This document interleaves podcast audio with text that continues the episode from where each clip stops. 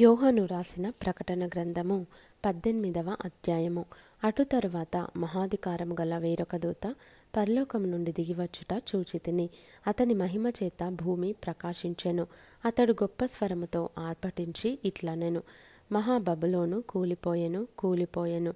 అది దయ్యములకు నివాస స్థలమును ప్రతి అపవిత్రాత్మకు ఉనికి పట్టును అపవిత్రమును అసహ్యమునైన ప్రతి పక్షికి ఉనికి పట్టును ఆయను.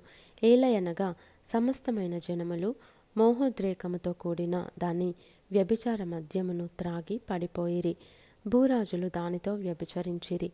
భూలోకమందలి వర్తకులు దాని సుఖభోగముల వలన ధనవంతులైరి. మరియు ఇంకొక స్వరము పరలోకములో నుండి ఈలాగు చెప్పగా వింటిని. నా ప్రజలారా మీరు దాని పాపములలో పాలివారు కాకుండునట్లును దాని తెగుళ్ళలో ఏదియు మీకు ప్రాప్తింపకుండునట్లును దానిని విడిచి రండి. దాని పాపములు ఆకాశమునంటుచున్నవి.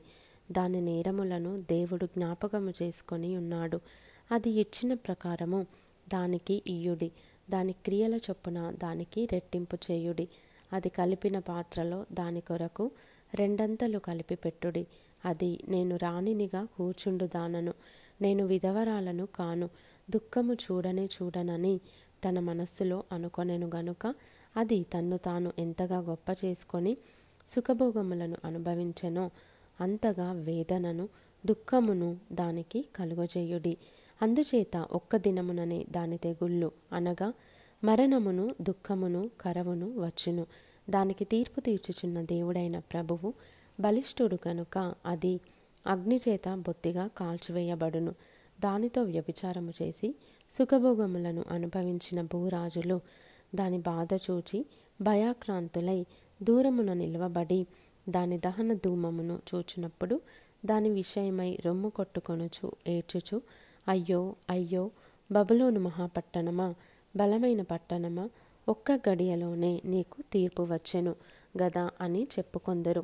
లోకములోని వర్తకులను ఆ పట్టణమును చూచి ఏడ్చుచు తమ సరకులను అనగా బంగారు వెండి రత్నములు ముత్యములు సన్నపు నారబట్టలు ఊదారంగు బట్టలు పట్టుబట్టలు రక్తవర్ణపు బట్టలు మొదలైన సరకులను ప్రతి విధమైన దబ్బమ్రానును ప్రతి విధమైన దంతపు వస్తువులను మిక్కిలి విలువగల కర్ర ఇత్తడి ఇనుము చలువరాళ్ళు మొదలైన వాటితో చేయబడిన ప్రతి విధమైన వస్తువులను దాల్చిన చెక్క ఓమము ధూపద్రవ్యములు అత్తరు సాంబ్రాణి ద్రాక్షారసము నూనె మెత్తని పిండి గోధుమలు పశువులు గొర్రెలు మొదలగు వాటిని గుర్రములను రథములను దాసులను మనుషుల ప్రాణములను ఇక మీదట ఎవడును కొనడు. నీ ప్రాణమునకు ఇష్టమైన ఫలములు నిన్ను విడిచిపోయెను. రుచ్యమైనవన్నీయు దివ్యమైనవన్నీయు నీకు దొరకకుండా నశించిపోయినవి.